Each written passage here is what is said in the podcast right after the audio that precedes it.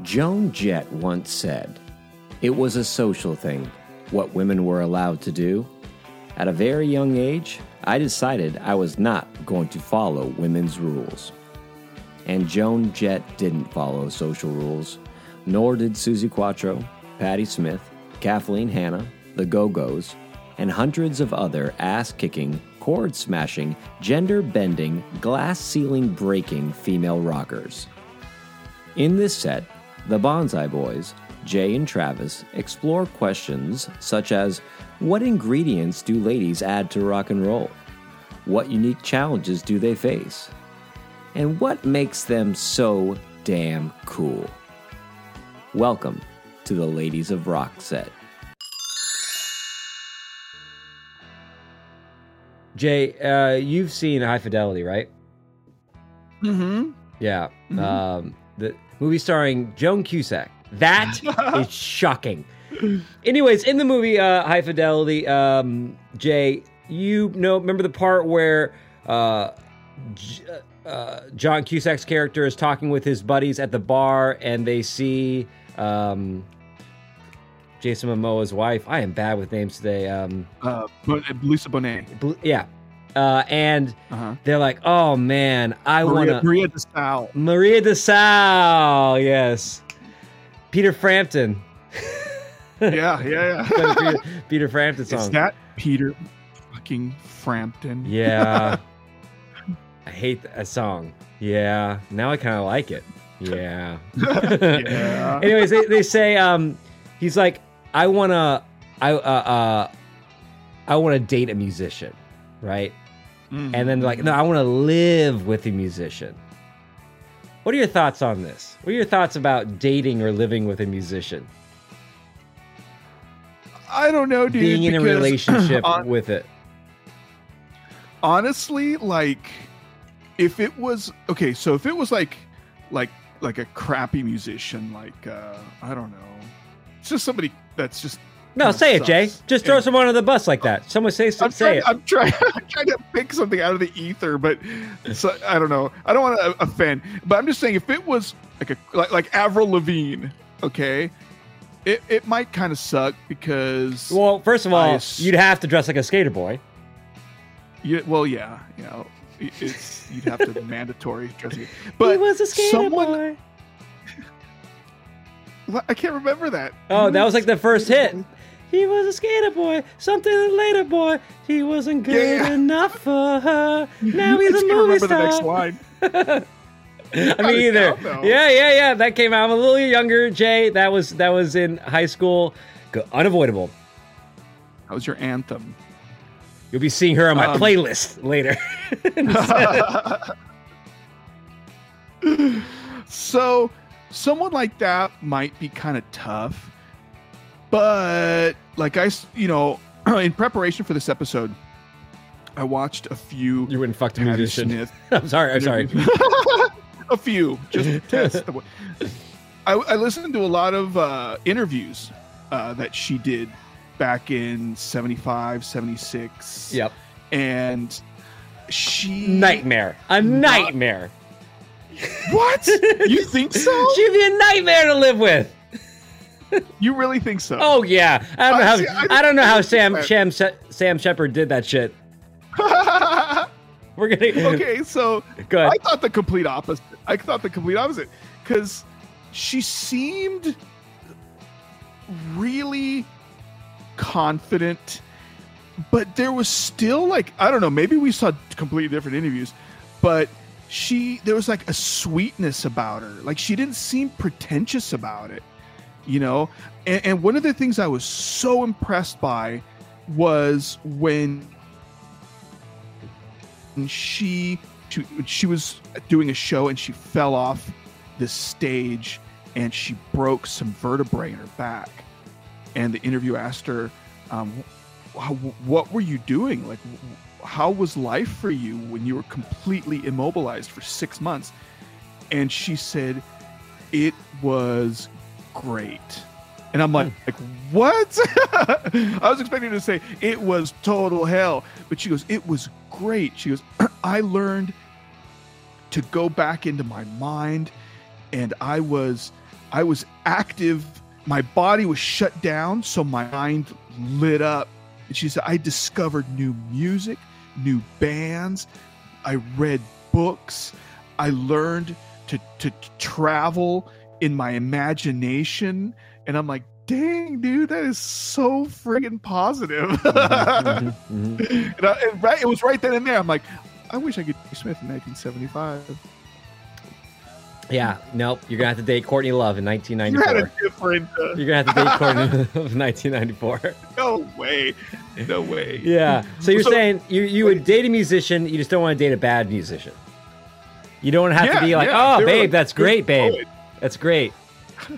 You'd have have to to. lie. You'd have to hear them that they're making shitty music all the time in the next room. Like, God damn, that sucks. He was a skater Oh yeah, it, it'd be like, Oh. it'd be like the it- it'd be like the how do I look like in these pants lie only on a different scale. And you'd Hey, have- you like this riff? oh, sure. Yeah. Does this riff, does this riff make me look fat? Welcome to the Pop Bonsai Podcast. All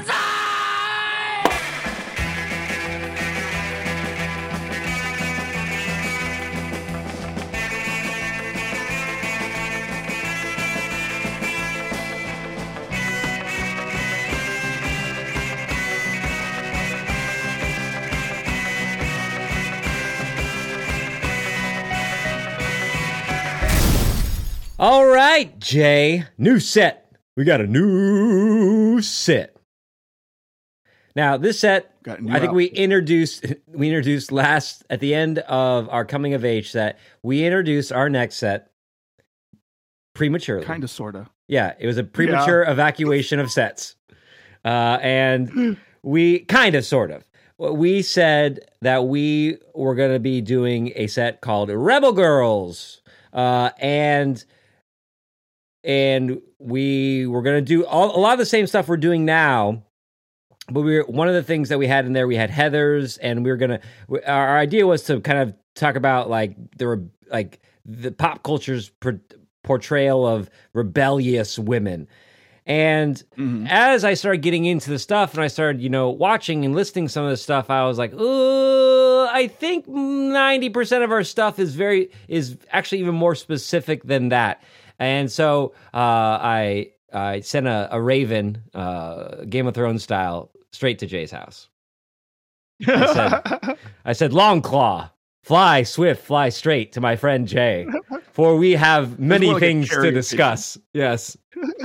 And I sent, I put, wrote a note. I said, "You awake?" And I attached the long claw and I sent it away. And then a week later, I got a message back and said, "Yeah, what's up?" And then so this took it was like a, a couple month process. Eventually, we decided on the fact that hey, we're our set really isn't about Rebel Girls. This set, maybe that's a future set. This one is about the ladies of rock.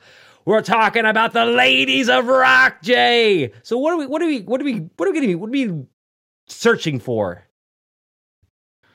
Um, we're just going to be exploring, uh, kind of like I don't know, maybe lighting up some some dark corners, reminding people about things that that really need to be noticed or reintroduced. And what we're going to start off with is uh, the 1975 LP by uh, Patti Smith called Horses. Horses. Horses, Horses. horses, horses, horses, horses. He was thinking of horses, horses, horses. That's see, that's the kind of shit you get when you date fucking Patti Smith, dude. Yeah, she's got a broken back and she's laying on the couch in her imagination, waking you up in night terrors because next to you she's screaming horses, horses, horses, horses. You're like, what the fuck? What the fuck, babe? Wait, wait, wait! Write this down. You got, you got to write it down. Oh, oh, good. Okay. See the next one? She's just in the next room for like an hour straight. Horses, horses, horses, horses, horses. Yeah, uh, yeah. So we're gonna talk about um the album Horses, and then Jay. Uh, uh, I want to. I'm gonna. I'm gonna. We used to do this all the time, but I'm gonna double stack this one with a little end talk on a female photographer in the 19 at CBGB's during the Patti Smith era, 19 uh, mid 1970s took pictures of Patti Smith, knew Patti Smith, and other rock and rollers like the Ramones, like Richard Hell, television. Um, Heartbreakers. Blondie, all these things. And that is a photographer named Roberta Bayley. So we're going to talk about that uh, in a little bit later on here. And some other questions that I, I that I'm hoping that we can uh, discuss uh, through these four episodes are a couple things like what unique ingredients are really seem like they can only come from females or typically are you know once the gates of rock and roll opened to females, first of all, what are the challenges in kicking that down that these women had to face? Um, what kind of attitudes do they have to have in order to survive in this world? And what kind of unique ingredients did they bring to rock and roll that wasn't in it when it was a primarily male dominated uh, genre? Uh, so I'm, I'm hoping that uh, that my personal quest is as I view all these these pieces of pop culture is hopefully get uh, uh, uh, some talking points on my uh, my those questions for myself uh, as I explore the films, the documentaries, the albums, and the songs that we're going to be doing over the next four episodes. Yes. Yes. All right. Exactly. So take, take us down horses, Jay. What do we got? What's what's the what's who made it? Who sings on it? What is um, this horses? so um this is Patti Smith's debut LP. It came out November 10th, 1975 on Arista Records. And just as a little bit of a background, Arista Records was home to people like Barry Manilow, Bay City Rollers, uh, David Cassidy. Barry Manilow. So I am a fan of love. Mm-hmm. and it was uh, this record was made at uh, Electric Lady Studios mm-hmm. in, in uh, Greenwich Village, New York City. Uh, Where, of course, that... famously Hendrix recorded, and just about every other major epic seminal work of rock and roll from the 1960s and 70s was recorded. Yeah, up until yeah, this day, up until fact... today, he's still recording amazing albums. Oh there. yeah, Oh yeah, I mean, I think Kanye West recorded there. Yeah. Um, he not only did Hendrix though uh, record there, but he like funded it. He uh, it, yeah, it's like his studio. Designed. Yeah, yeah, yeah. In fact, it was like the first artist-owned studio, and yeah, he made it to his specifications. Um, and yeah, he he totally paid for it. Um, so uh, horses reached uh, number 50 topped it on, on billboard charts uh, produced Horses. by I can't. I John can't. Cale. Be hard. I know. I know. It was produced by John Cale of Velvet Underground fame, and um, makes yeah, sense. Makes so sense. That's, makes sense. That's, the, I guess, the foundation. Um, how should we tackle this? Let's tackle it by, by talking track? about yes, let's do that. But let's do a little a little more. We talked about Patti Smith up at the top in our uh, uh, freestyle rants. Um, let's talk mm. about um, Patti Smith, our history with Patti Smith going into this. Why don't you okay. go first, Jay? Okay. Okay, so I was introduced to Patti Smith at a cocktail party, um, right? in New York? No, you were at, you were at a, Jay was, at a gala event. Uh, it was some fundraiser for. Uh, uh, I think it was like it was a Warhol. Oh, it was a Warhol, Warhol event. Yeah, yeah. You know, me and the Lou Factory Reed Girls. Yeah, were, uh, yeah. He was telling me about her, and I'm like, really, Lou? Okay. If like, you say so, man. She's like, she's a really interesting talent. She's amazing. You're gonna love her. But horses, Lou, really? Jay, can you step into the um, light? I'm getting your bad side. Click, click, click, click, click. Hold, eat some soup. Yeah. Slowly. Um, um, so with Patti Smith, I was introduced years ago. Um, it was, in fact, it was one of the things where I was like, I was first discovering like punk. You know, I heard the Ramones on Headbangers Ball when I was like in eighth grade, like eighth grade. And I'm like, that's awesome. And so I wanted to do a little more research. And the only thing I that was really out then where you can do stuff like that is like magazine articles. So I think there was a, like a spin magazine that came out, uh, the punk issue, and and so uh, Sex Pistols were on the cover, and so I bought it, and I'm like, oh, and you know, I thought you were going to say, you're like, I went to the library and started looking through old microfiche. and uh, and so I, horses, I went in horses, there, horses, horses. I can see you flipping like uh, uh, a Da Vinci Code style, like a fiend, like, like, flipping through it. The montage shot, rubbing your eyes. Horses, horses, horses. so it's like two in the morning. um, so I just looked up like other New York City. I was like, oh, I like the Ramones. Maybe I like some of this other New York yep. stuff. And so I I went out, I bought horses. I bought uh Talking 77 uh by Talking Heads and Marquee Moon. And like I was kind of disappointed to be honest, mm-hmm. because none of it sounded like the Ramones. Right. I'm like, what's this crap? Yeah. You know, and I just tossed it over my shoulder. I'm like, more dead Kennedys. Yeah. I don't know. And uh so it sat for a long time, but I just kept reading about these bands and they just kind of grew on me um, after time. Um, I'm, I'm not like I'm not gonna lie and say I was a number one Patti Smith fan. Um, sh- I always felt like I respected her music and I respected her as an artist, and I realized that she was a trailblazer in a lot of what she did. But horses or like Radio Ethiopia or Easter um, were never something I just like got a feeling and I put it on. Mm.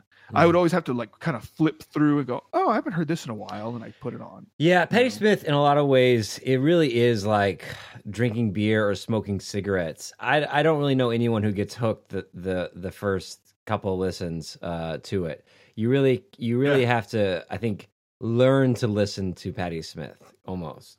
Mm. Um, I, I, don't know. Um, I guess if you ask people like Blondie and these other women that we're going to talk about, Debbie Harry and um, people like that, they probably would say the opposite. They'd be like, "Oh, I heard those the first bars, and I was like, this is it." Uh, but I think for mm. you know people who who maybe aren't on the spectrum I don't know that you have to kind of like discover the, the the genius within because it is such a this album is such a mix of genres, such a mix of styles, such a such a new thing on there. I'm like you. Uh, I'm not a huge um, Patti Smith fan. You know, as far as uh, I like you, I respect her as a musician. Um, uh, I I actually think I I I, res- I like the character of Patti Smith, who who what she means to rock and roll and what she did and when she did it more than maybe the actual work itself. Uh, this album is, uh, I think, so important to uh, the history of rock and roll and in particular female rock and roll. Uh, so, I mean, I mean, to do a set without talking about this album, this seems to fit in perfectly in there. Um, I got into Patti Smith not from the punk lens, but more from the beat poet side of things. Uh, in college, when I was do- really getting into Dylan and Kerouac and Burroughs and you know uh, that New York scene of poets and Ginsberg, um, you start taking that that that ride you can go back to to Guthrie and and or you can go forward to um you know Andy Warhol and uh, Velvet Underground and uh, Patti S- Smith, and of course P- Patti Smith's adoration of of Dylan. Um, and then uh, Sam Shepard is one of my favorite playwrights. Uh, so there's that history there between those two as they, you know, they were a couple for a while during their primes. Um, so I kind of got into it more as her as a poet uh, and I'm like, oh, this, you know, poet who made this album, as opposed to looking back at it as, oh, like a what they call like the godmother of punk rock, which is maybe debatable, but um, certainly uh, an influence on it. So, all right, interesting. All right, let's let's let's let's take it. Should we take it track by track? Sure. All right, Sure, so you have it queued up? Is this something you're going to queue up? Oh yeah, I can. Yeah, keep talking over it, and I'll um, I'll I'll pull it up on uh YouTube. Now, there's a couple editions of this album, as any se- seminal album has. There are releases, uh, uh, extra tracks. I think it was originally uh, uh, an eight track um album and then they added my generation cover at one point and then now there's also an extended generation Oh, uh, really? yeah, the My Generation cover she does, and then there's like the extended Yeah, horses edition now. Um, so Oh let me see if I can find the actual because I think the order on this does matter as far as the order of this album and how she lays her songs Oh out there. yeah. Um, I I'm not. Gosh, I, I wish they wouldn't do that. Sometimes I wish that you had a choice. It's like you know, sometimes I I'll put on like, uh, you know, like a, an old Kinks record or something, and I'll find it a, a- a record that used to have like twelve tracks now has like thirty five. Yeah. and it's got like and you can't find the uh, and, you, you know. can't find the uh, you don't have a choice to listen to the original version. Right.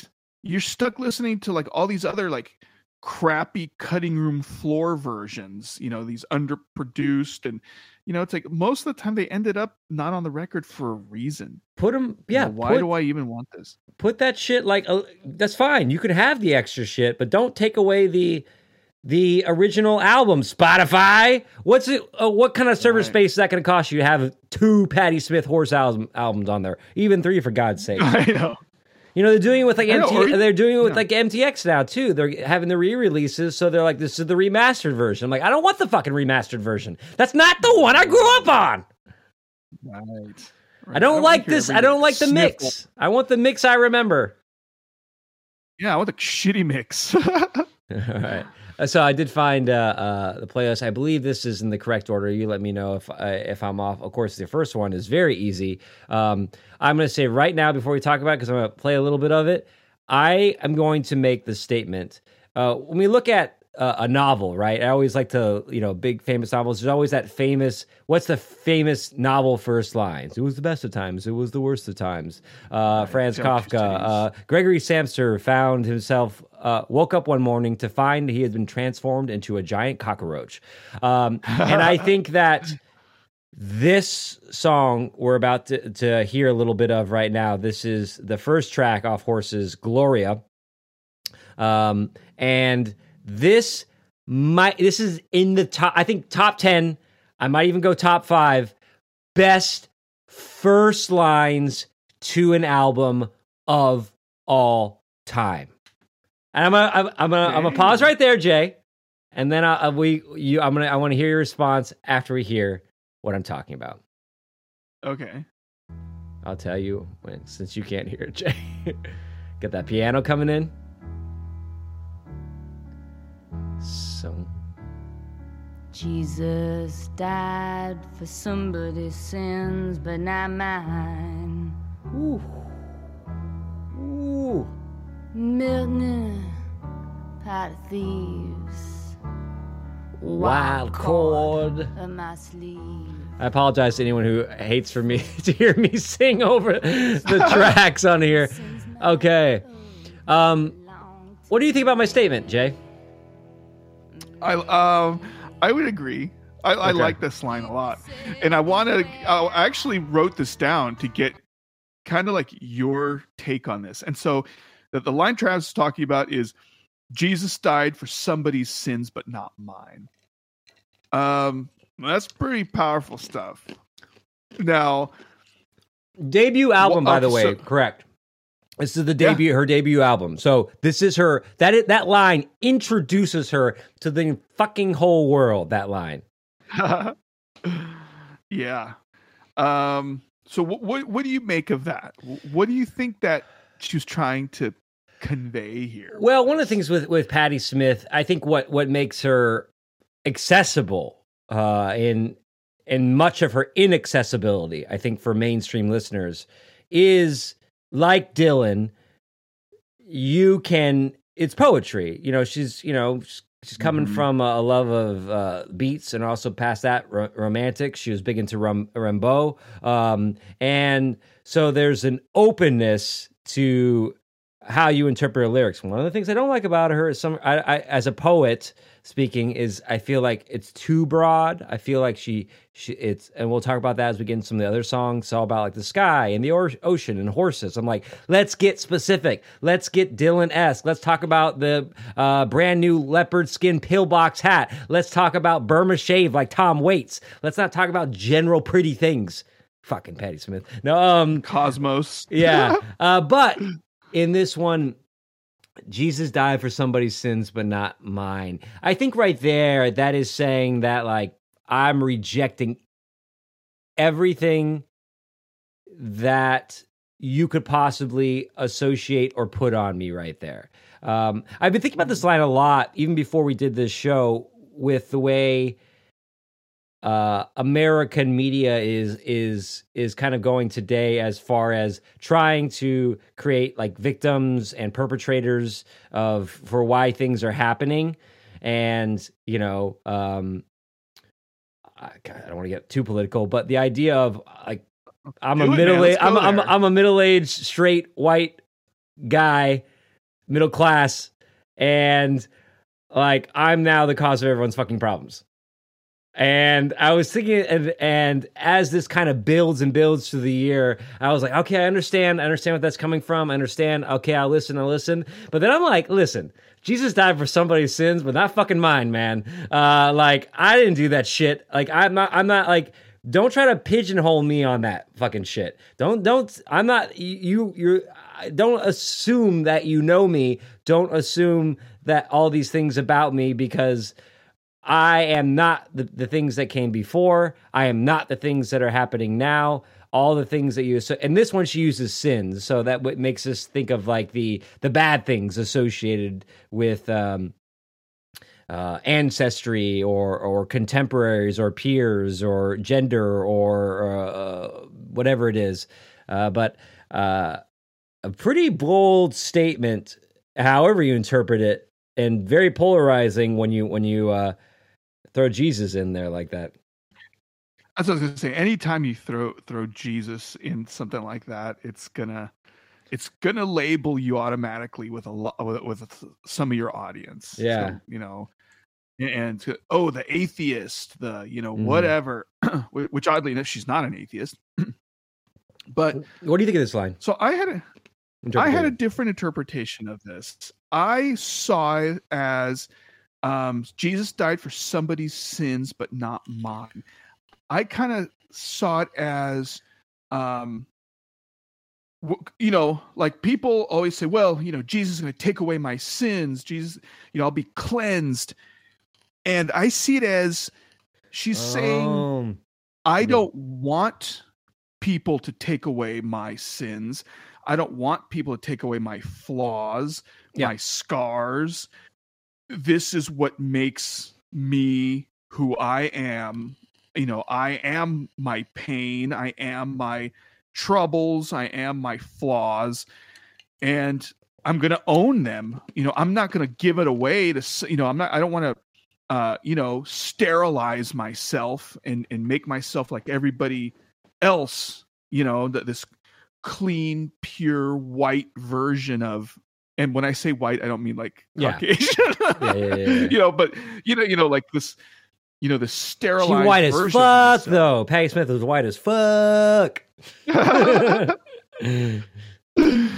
so that's the way I kind of see. It. No, it. I think you're. I think you're right. I think. I Uh-huh. think in the in the, in terms of the the the song on here, I think that's a, a more accurate interpretation, and I think maybe mine more fits into the conversation of like females entering rock and roll. If you want to look at it from that lens, but I think yours fits more with like maybe the actual intent of the line in the song here, as far as this album and the song is is concerned.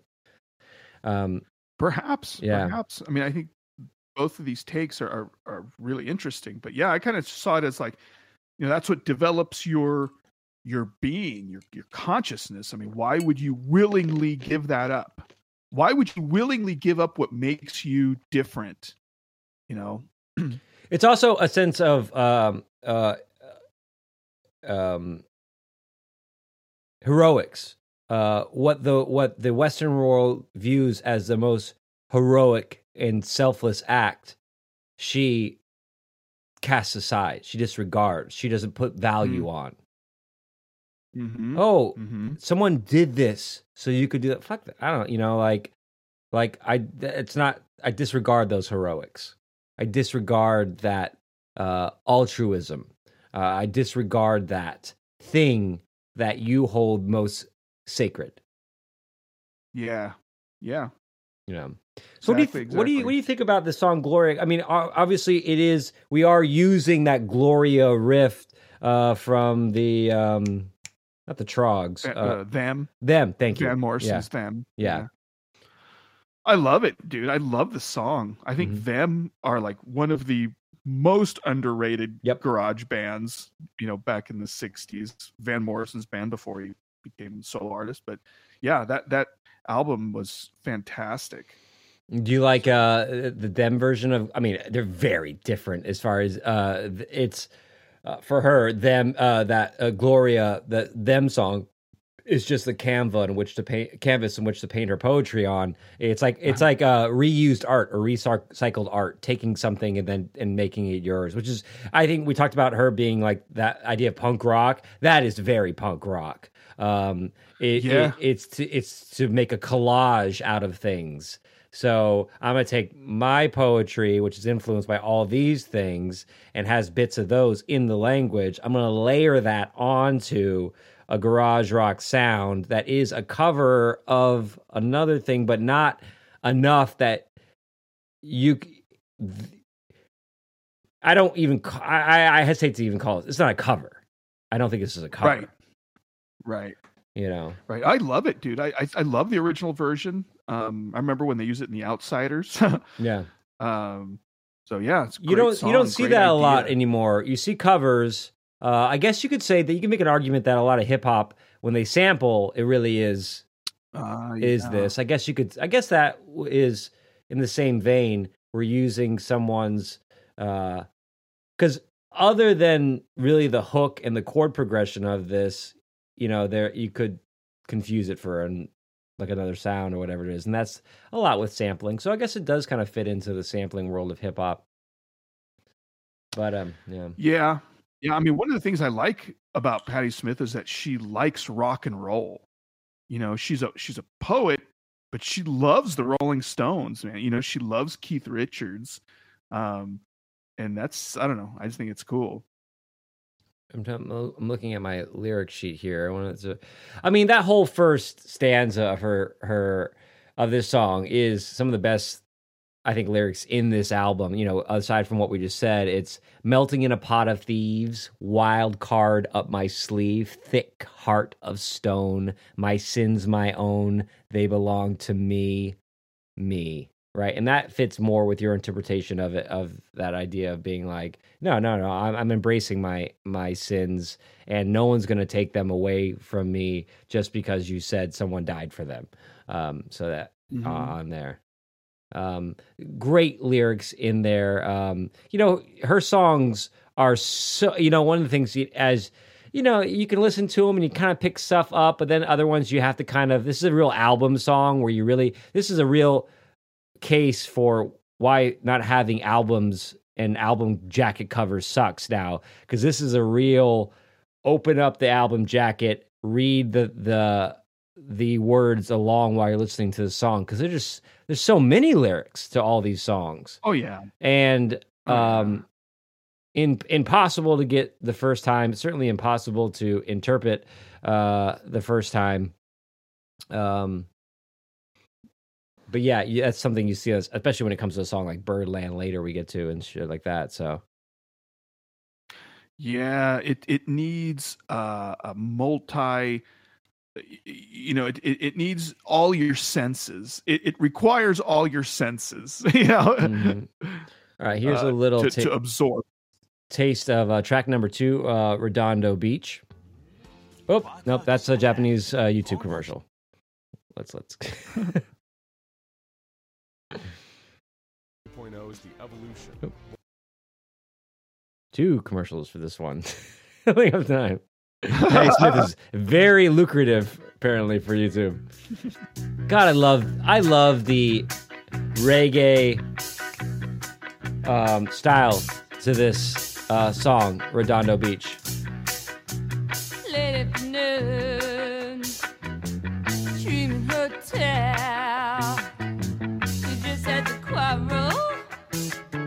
But she's got me now. I was looking for you. Are you gone, gone? All right, so uh, off the bat, I will say of all the tracks on here, this one I think musically, instrumentally, is my favorite. Instrumentally Really? is is my favorite uh, on here. Uh, I feel like they, it gets in that groove. Um, lyrically, maybe one of my weakest uh, ones, so I'm kind of torn there. Um, but there's something Uh-huh. interesting happening between the beat and the lyrics uh, that we can talk about. But I, I'll, I will make that statement, Jay, that I think this is my favorite instrumental that that Patti Smith uh, does on this album. That she doesn't do, her band doesn't, obviously.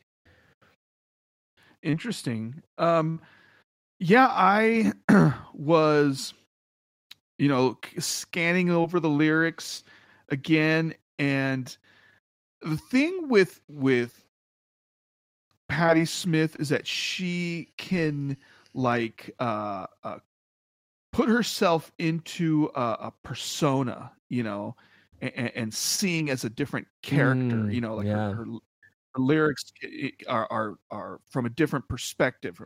And I'm trying. I'm looking at this. I'm like, I this is weird. I don't I don't quite understand.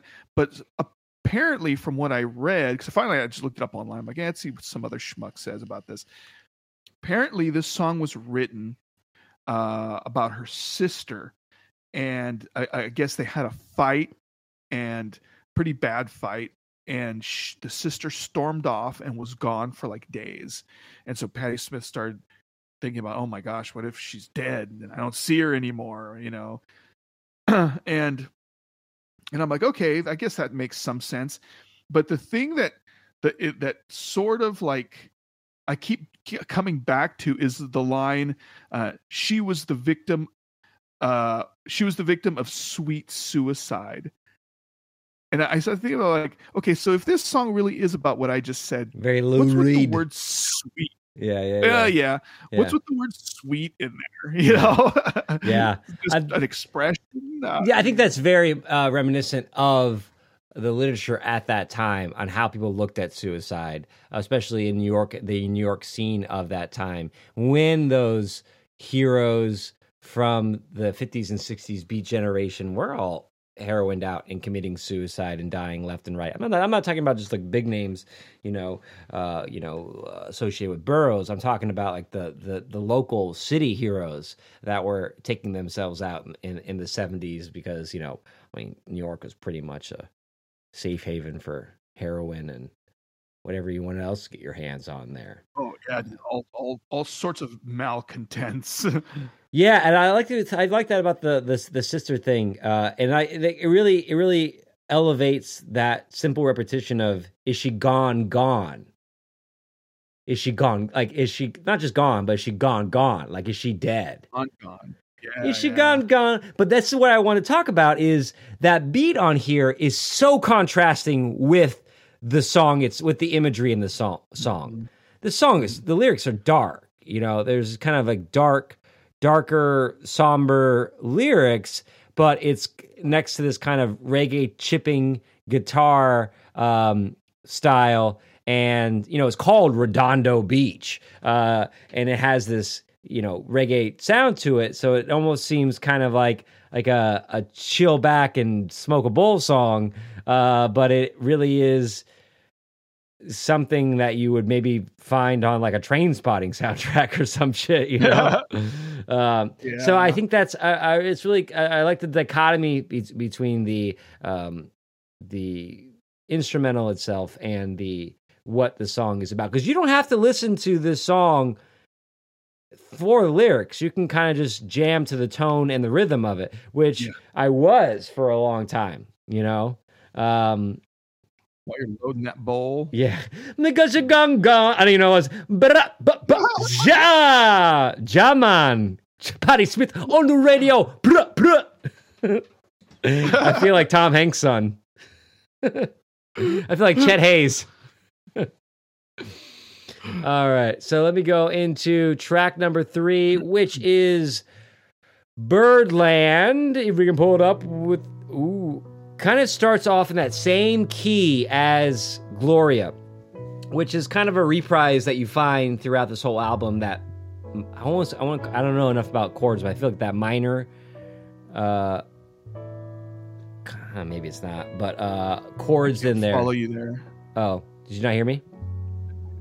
I said I can't Oh. follow you. I know nothing Yeah. of that. of. So this is a nine minute and 15 second song as the third song on the album.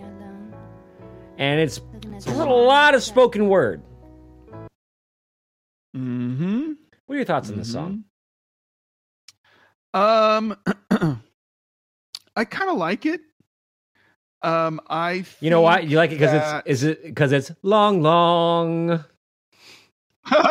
not necessarily. I'm not a, a, the biggest fan of of long, long Me either. songs. Long, long. Um, but they, I think that like reading some of the lyrics, it it's to me it it conveys. Uh, first of all, they're almost like surreal, like fever dream. But you know, you start reading some of the lyrics, and you know, you start thinking i- i- i- like isolation, uh, depression, anxiety. Um, you know, the, the the the song starts out almost, uh, you know, like really quiet, minimalist Mhm. ballad, and then morphs into like a, you know, like a cosmic avant-garde fireball, and then it comes back to, you know, it's it's slow, slow tempo Mhm. and the lyrics are just kind of bonkers. Yeah, you know? I- the lyrics are are there's some pretty solid imagery here. One of my favorites is uh, nobody there except for the birds around around the New England farm, and they gathered in all directions like roses. They scattered, and they were like compass grass coming together into the head of a shaman bouquet. Yeah. What the fuck? It reminds me of because I just uh, on your recommendation, I listened to that. Uh, there's a podcast called The Album Club, and we were talking about Out Come the Wolves uh, last week, and so I listened to their episode on that where they were going through it, and it reminded me. And I was listening to the album again, and they reminded me of that spoken word there in uh, uh, the Out Come the Wolves track.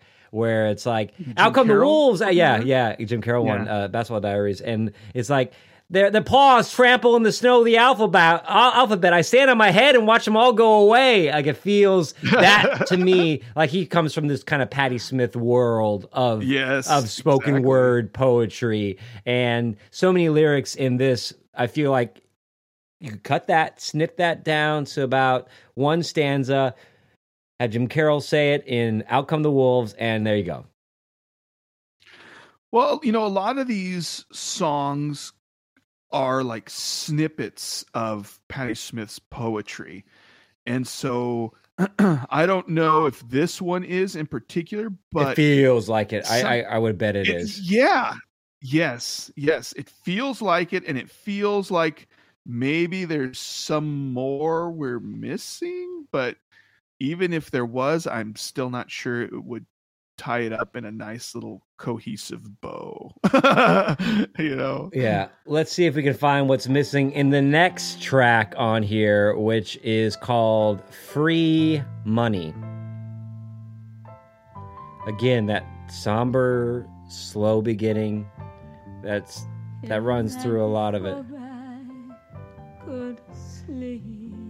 This song begins to me Find a ticket. Win a lottery. in a very Patti Smith way. Uh, that later we hear in other albums like "Because the Night Belongs to Lovers," uh, Mhm.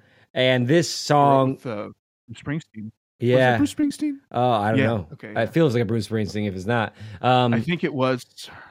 Yeah. that kind of smoky cityscape uh, it's missing a sax, but all the other tones are there. you know, uh, that kind of that kind of even the way the voice comes in because she doesn't have what we consider a classically good voice. Uh, it's haunt. It's certainly haunting, and I think that's what I think it's. I think that's the most complimentary thing you could say about Patti Smith's voice is that it's haunting, um, and she knows how to use that. She uses that as a weapon in certain tracks on this album. Uh, and this is certainly one of them. I think that she uses that as as she understands that vocal quality, and because she she wasn't, I, you know, in interviews she said she always when growing up she always could see herself being like a jazz singer or an Ella Fitzgerald type or um, Really? and yeah, and she said uh, that you know she didn't expect to be a rock and roll singer, but she didn't expect a lot of things, and and it just it, it came to fruition. And here I feel like she is really channeling the you know Ella Fitzgerald's and the the smoky jazz singers in in tracks Hmm. like Free Money here. Interesting. That's re- I did not know that. Yeah, I can I can see that now that you mention it. Um, so I'm going to go ahead and, and lay down my own bold statement here. Is your favorite? Okay. This this might be one of my least favorite tracks. Oh, least favorite. Why?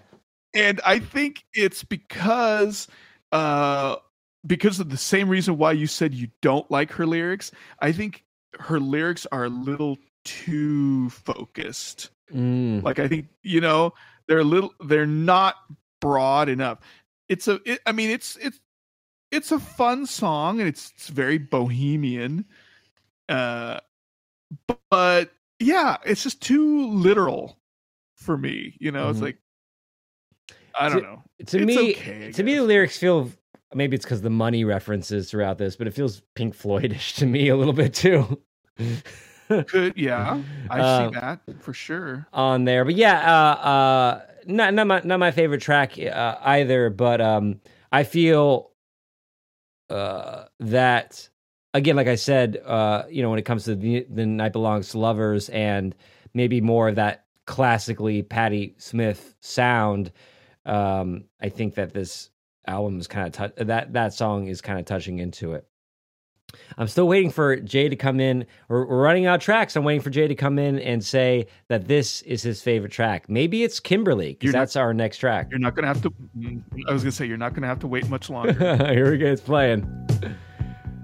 Tell us why you like this. Is this your favorite one, Jay? uh-huh. Very simple bass. Boom, boom, boom, boom, boom, boom. The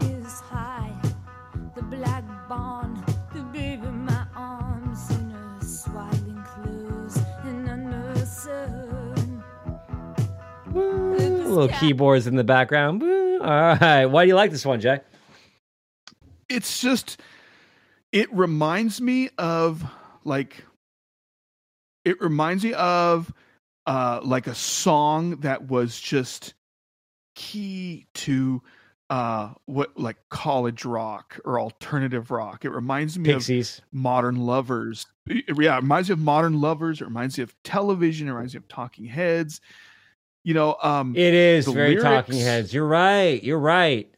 Wow. Yeah. Yeah. I mean, uh, um, the lyrics are interesting. They don't make sense, but uh, you know that's not it's exactly wave. what I like about. It. yeah, yeah. I mean, I, I everything I watch, and I, you're the same way. I'm pretty sure. Everything I watch and I listen to don't have to make sense. You Mm-mm. know, sometimes I just, you know, like letting stuff, you know, wash over me and let, you know, and let it tow my thoughts with it. Where it Well, goes, everybody you know. said about the bird, about the bird, bird, bird, the bird, the bird. Yeah, it's nonsensical. Yeah, it's great. You know, but it's still cool. It's still great. Yeah. I'm But more. yeah, I'm a I mean, tone guy. I'm a tone guy. uh, yeah, feel, tone. Yeah. You know, I, I the song it, it you know, I like the tempo. It, it's driving, yet there's kind of like something a little off kilter about it. And uh, yeah, it's just a cool song. Nice. All right. What do you think? You like it? Uh, I do. I, I do like it. I, I I'm going to listen to it when it's when we're done here again because I want to listen to it from the lens of being like, oh, this is really a, an early new wave song, like you said, uh, like that that Talking Head stuff. And now that you said that, like obviously we know that those are an influence. Those bands have cited Patti Smith as uh, an influence, and well, Talking Heads were kind of coming around in CBGB's around the same time Patti Smith was, maybe a couple years later. Uh, but I'm sure they overlapped. Um, and so they were watching each other's sets. Uh, but it does feel very much like that. All right, let's do Break It Up. Break it up, guys. Come on. Oh, that's another commercial. Let's go ahead and play that in four, three. YouTube is getting ridiculous. Here we go. Again, that similar starting that we're hearing out again.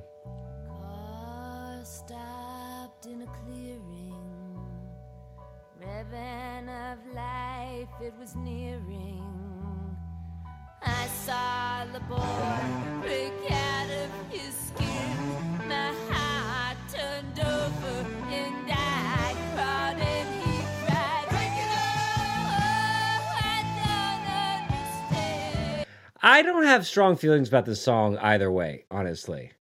Uh, yeah. I know it, it, she kind of breaks out of, you know, in that break it her range there a little bit. Uh, but I don't. Per, this is this is a skippable one for me uh, if I'm listening to this album. Yeah. Yeah. So I listened to this this this song and I used to kind of think it was about um okay, you know, it's funny cuz like you have your own interpretation of these songs, right? And then you find out the real meaning of it and you think, "Oh, I'm such a moron." Yeah, yeah, like, yeah, yeah. Why did I think this? So I I used to think the song was kind of about someone wanting to uh, experience the pain of a loved one so they can like kind of like understand it maybe help them through it maybe even take it away you know like break it up could refer to uh, the struggle this person is having with uh, this particular demon. And I, you know i feel like the song is so it- it's so grand and, and sweeping and is uh, I, I almost feel like it's the most structured of, of of her songs. And um the vocals you know they're they're kind of explosive. And um i almost feel like this could have been a, a, like a hit single you know I, I feel like um if it was marketed right i feel like it could have been like her breakthrough song or something but Mm. apparently this song was nothing more than about uh, a dream that she had about Jim Morrison being encased in marble. I knew, I knew and, and hearing things about the album, I knew there's a Jim Morrison song on here. And when I was listening to it, I couldn't figure out what I'm like, I could look it up. I know someone had said there was like a Jim Morrison song on there, and I was like, huh. I really, it really I guess it really could be any of these. Yeah, I guess he mm. was like encased in marble and he was saying to her, break it up. And she's like, you know, I can't understand you. What are you saying? You know, break it up, like break up the marble, let me out, kind Yeah. of thing. And I'm like, dude, I'm such an ass. Why do I read so much into stuff? well, that's the fun of it. That's I mean that's that's the that's the fun of a Patti Smith album. I mean, if you can't This read into it, then there's no point. there's no point. Yeah, yeah. You know, it's funny. I, I think I've we've talked about this before, but um, you know, in interviewing uh, musicians and and lyricists, they never want to tell you what a song is about. No, and they shouldn't. You know, bec- right? I agree. I, I didn't used to. I'm be like, oh, come on, just tell me what it's about. Yeah. But now I understand why because it they want it to belong to you. They want it to mean what you want it to mean to your to you. You know, they don't necessarily want you to have their meaning. Yeah, Bob know, Dylan. and- and Bob I'm like Dylan taught musicians how to do that. Those press conferences. Man, I don't know, man, what it means. I, you tell me what it means. You tell me what it means, man. He looking at me. He gets so he get he gets so in their face. He'd be like, I don't know, man. Like, why you why are you coming at me with that, man? Like, maybe it means that, but maybe it means something else to him. Maybe it means something else to me. Maybe it doesn't even mean to me what it means to me. You ever think about that, man? That's You ever think about that? Like, you're coming to me here, man. You're laying this heavy trip on me, man. I'm just saying here. So ask ask me what you want to ask me. Ask me. Ask me what you ask me. What does it mean? it's just like that's just like so Dylan. It gets so frustrating to watch. He gets so offensive. But he he made a hard stand and he taught all these other musicians to shut their fucking mouths when it comes to talking about their lyrics. that's Um, great. That's actually really good. All right, next song. Land colon horse slash land of a thousand dances. La Mer.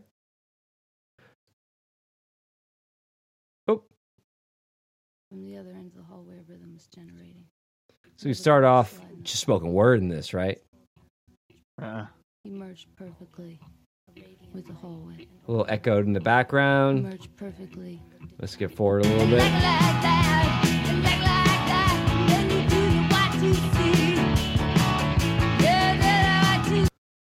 All right.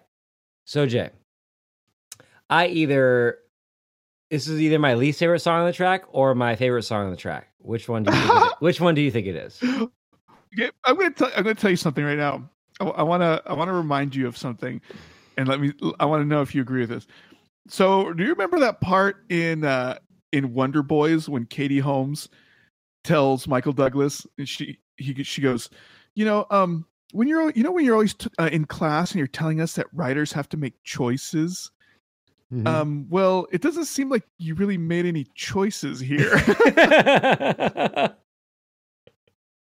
I feel like the song was like, uh, uh, it's okay. So I don't even when when this song comes on, I just kind of uh, uh, succumb to it. Mhm. I don't ever. I've never tried to really get any meaning out of it. I never really, you know, when she goes into like Boney Maroney and stuff, I just kind of well, yeah, okay, well, whatever.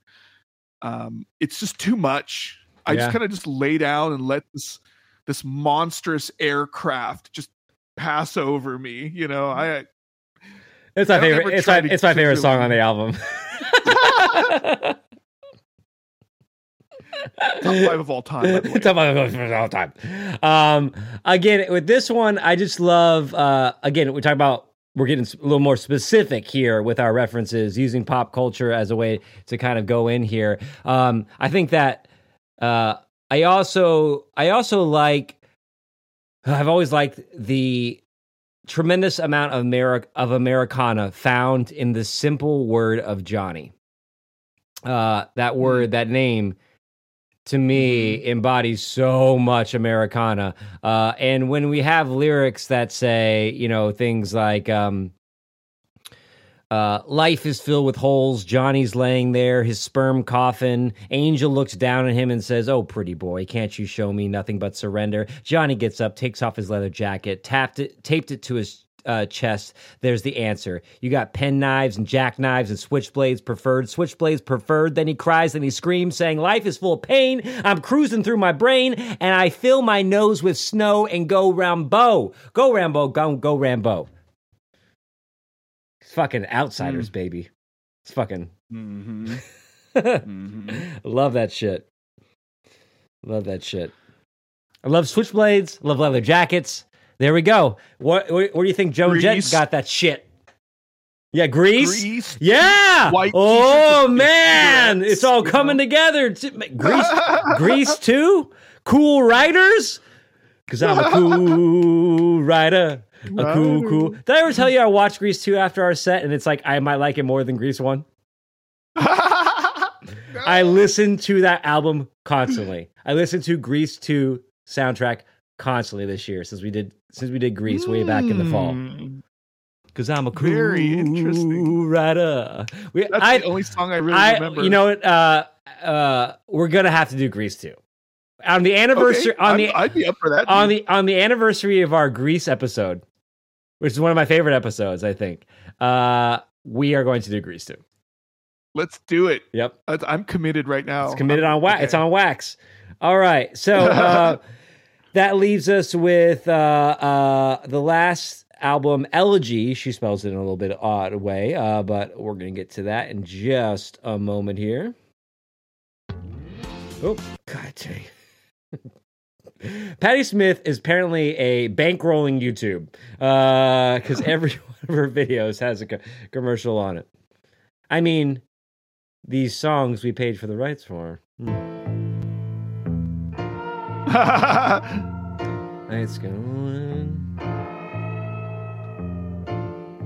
Little bass action up top. Mhm. little disconnected. Tones. Stereo.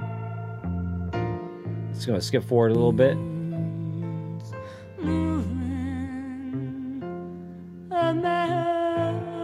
Something I can So, uh, Elegy, uh, I think you look at Patti Smith's career, and this isn't something I, I mean, once I, you know, was kind of researching this a little bit, I, I kind of found out, like, oh, yeah, I do see that. Is so it's not like, oh, I've listened to all the Patti Smith albums and I came up with this thesis. But she does do a lot of elegy songs. She does do a lot of songs for people in her life, especially people that have passed. Not just people in her life, but people she idolizes sometimes, like Morrison, like Hendrix, uh, and uh, people she's lost along the way, or people that she was fans of. Uh, and so Yeah. it, it's, it's a reoccurring song inspiration point or poetry inspiration point for her an elegy and that goes back to the the romantics and to the cavalier poets who are always fucking elegizing everything Yeah. Um this song and I could be wrong, but if I remember correctly, you could be wrong. wrong. actually- if I remember correctly, this is this was written um because she like ran into like literally like ran into Jimi Hendrix on the streets in, in New York and she talked to him and she was very taken by him. Um, she was already a fan of his music, of course, but she was she just was very taken by his his personality, his persona. And then uh, he flew to England for I don't know what he was doing over there, some, some show boarding or something. And then acid three we- three weeks later, yeah, I'm sure it's plenty of that. Three weeks later, he died. And so this was kind of written for him. that's what i heard the Um, story behind this song as well i can back that up jay Yeah. i i i, I support your claim Okay, cool. And so yeah, it's very dark. It's very melancholy. Um and yeah, I mean it's a good it's a good closer. I like this. I think it's a good I think it's a closer. solid closer. I, I think it's um, I th- it might be like in my top four track. I mean, there's not a lot of tracks on this. Eight tracks. Uh, I it's in the top half for me. Middle, middle, middle for me. Ah, middle for me. Solid middle. Four, Good. four. I'm looking at uh, four through six. Yeah. So uh, I want to ask you before we move on. I want to talk about one more thing today. One more uh, uh, lady of rock. Uh, but okay, we know, and you know, because you're a fan of Pop Bonsai, um, that at the end of our set we come up with a playlist, and this set's going to be the ladies of rock playlist. Oh, it's going to be this. Uh, Oh, I mean, gonna be good. yeah, I feel like I, I feel like it's not gonna be hard coming up with with them. It's gonna be lim- No. eliminating them. It's not gonna be a coming of age one where I'm like racking my ba- brain and staying up at night. Uh, is um okay. We get one Patti Smith song from Horses, which uh, is not part of our seven, but it's on it's on uh, the playlist. Which one do we choose? You mean we we have to come up Yeah, with the it same has to be one? it has to be consensus. Oh, okay. Um. Well, we know that your favorite was one of my least favorites, and my favorite was one of your least favorites. So I don't think our favorites are going to make it on there. Uh, I- Well, I, I think we both agreed with Gl- Gloria. I think we got to go Gloria, right? Yeah. Oh, that was Yeah. easy. I mean, just for that, just for that, maybe this starts off. Maybe this starts off our playlist. Maybe this is Jesus. If we talked about if we talked about this possibly being the greatest starting lyric to an album of all Yeah, time, yeah, yeah. it's got to start off our playlist, Jay. Okay, yeah. All right. Now I hope you're writing all these So it shit is written, so down. shall be done. Grease two, and we're starting our playlist off with uh, uh, um, Gloria by them, all, by I them, got it. not the Patti Smith version. We're gonna do the them version. I don't want a woman starting off our Ladies of Rock playlist, Jay. You're to remain three tracks behind me at all times. No talking.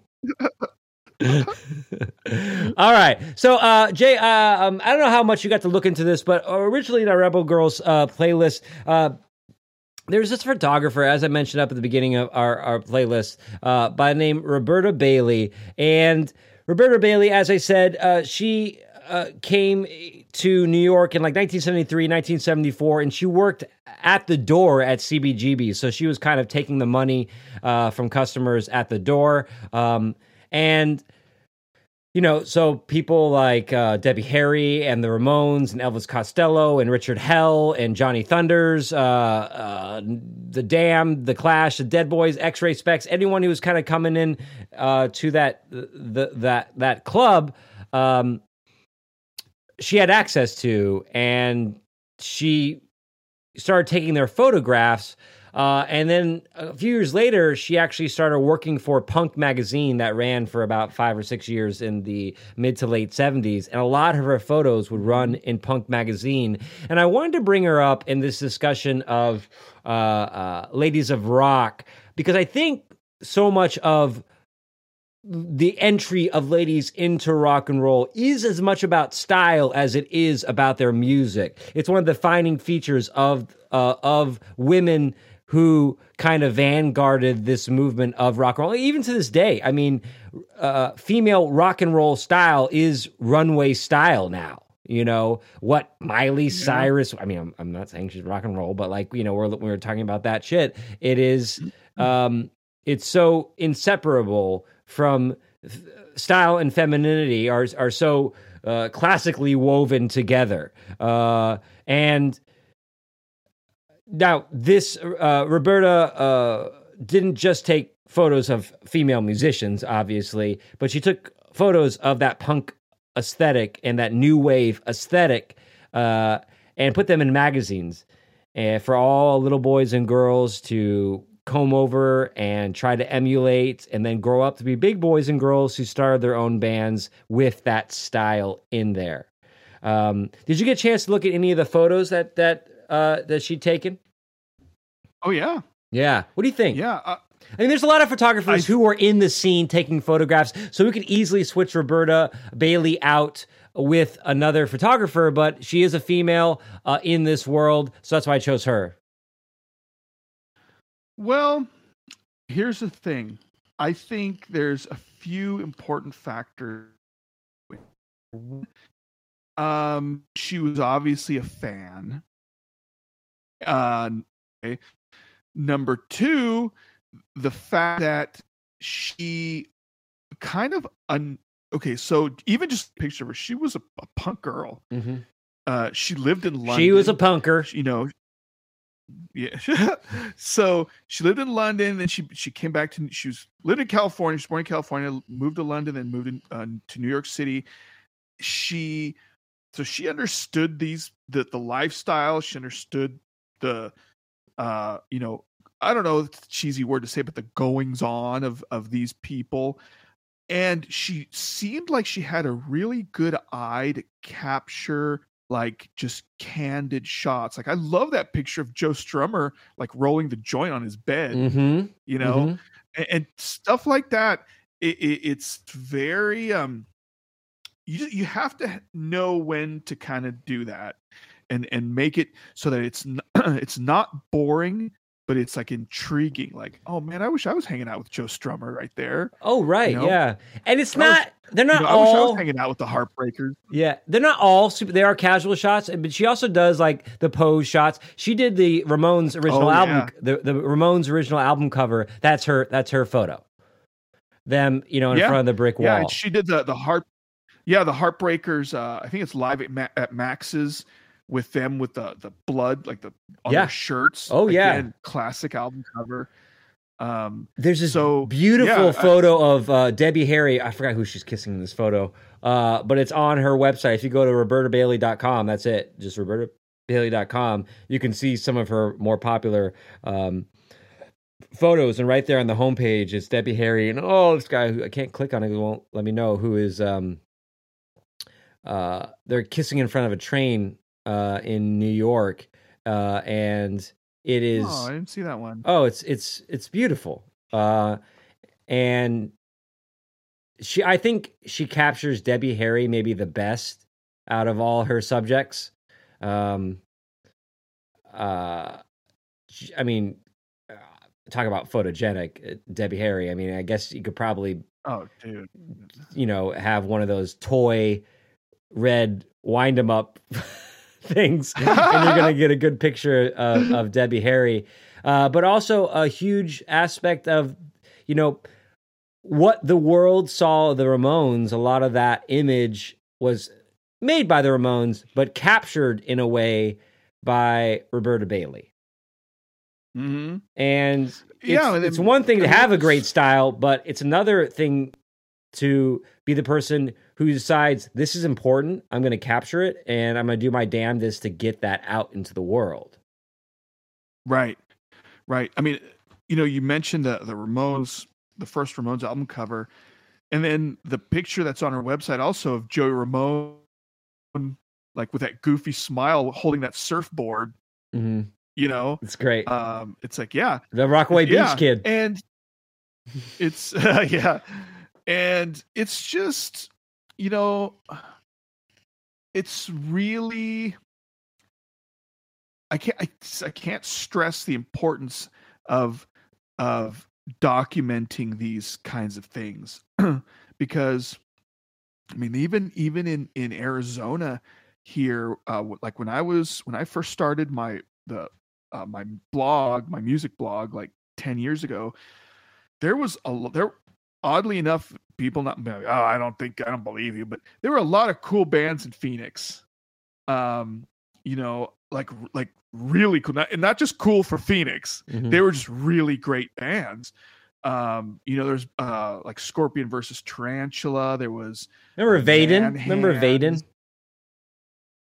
Kinda Oh, i don't know um uh, uh french girls the rebel set i mean they're still around kind of maybe it's covid has just kind of slowed things down but i regret not taking pictures of some of these Mm. bands at their shows i even regret not you know doing something more like starting a label and and just documenting this this moment in time oh battered suitcase is another one um that that i wish could have been captured and it- now it's kind of gone. Mm. you know um some of these bands haven't played out in a long time. I hope they come back uh you know but man it was just such a awesome time in in, in music here and i'm like gosh nobody really did anything about it and it's kind of sucks. So i'm glad there are people you know photographers amateur or not you know i mean geez just get out there and take some pictures. Um and so this this kind of stuff won't be forgotten Let me ask you a question. When it comes to rock and rollers style, who do you think? Who I'm not saying who you think is the best, but who's which rock and roller style off the top of your head uh, do you like the most? Like I fucking love that style, and that's a big paul question. Simonon, bass Paul, Paul Simon Simon, Paul Simon, uh, Paul Simon, you like Paul- Simon Garfunkel. Yes, yes, yes. Yes. You love those turtleneck sweaters and those Andy caps. Uh, say it again. Who's your pick? somber, that somber, sour look. Um, I I'm a I'm a I'm Simonon. I am a Garfunkel. That's my favorite style. You can tell by the by the fro I have going. Uh, that's why I said that. I'm the, I'm the Paul Simon. You're our Garfunkel. that's true. Yeah. Um, you know, call me out. Call me. Trav. Um. Uh, so who'd you say? Who who's your real response? the bass player for the Clash, Paul Simonon. Oh, okay. Paul Simonon. I you know style. I know the Awesome I, I, I don't know his that's very specific, Jay. Hold on. I gotta look Oh, this dude, I up. think about it talk talk about it because I gotta look this up. Simonon. It's just Paul he's got like this really uh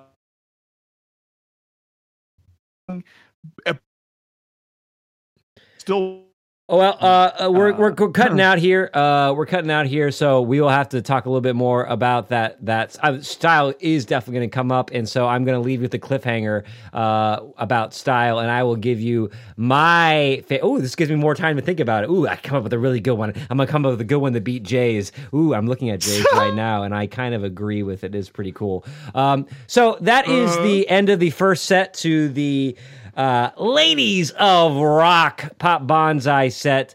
Next week, we have a couple things coming up. We're we're tinkering around with our key touchstone movie. Uh, so I don't want to announce it right now because I don't want to say something that we're not going to do. But so I think that means that our next episode is going to be a collection of rock docs on uh, female rock and rollers. So we have uh, uh, uh, four options, and we actually might do all four of them, but we will certainly be doing a few of these. So the ones that we have uh, coming up are. Kathleen uh, uh, Hanna's, uh, the punk singer, uh, Joan Jett's Bad Reputation, uh, Suzi Quatro's uh, documentary, which I believe is called Susie Quattro, and The Go Go's, which is called The Go Go's. Uh, so I've watched three of those already, so I'm prepared to talk about three of them, and I'm going to watch the fourth one this week. And if Jay gets through four of two. them, if Jay gets, he's only. I heard him come in. He said he only watched two, so he's way behind. A very Simon thing to do. uh, no, so I'm really. I am. My, my head is brimming with things to talk about uh, uh, on these documentaries. I've just been uh, f- feeding myself on Lady Rock Docs. Ooh, Lady Rock Docs. Is that a genre? It is now. And so uh, next week or next episode, we're going to talk about those. So until then, rock and rollers, this is the Pop Bonsai Podcast, and we will catch you on the next Pop Way.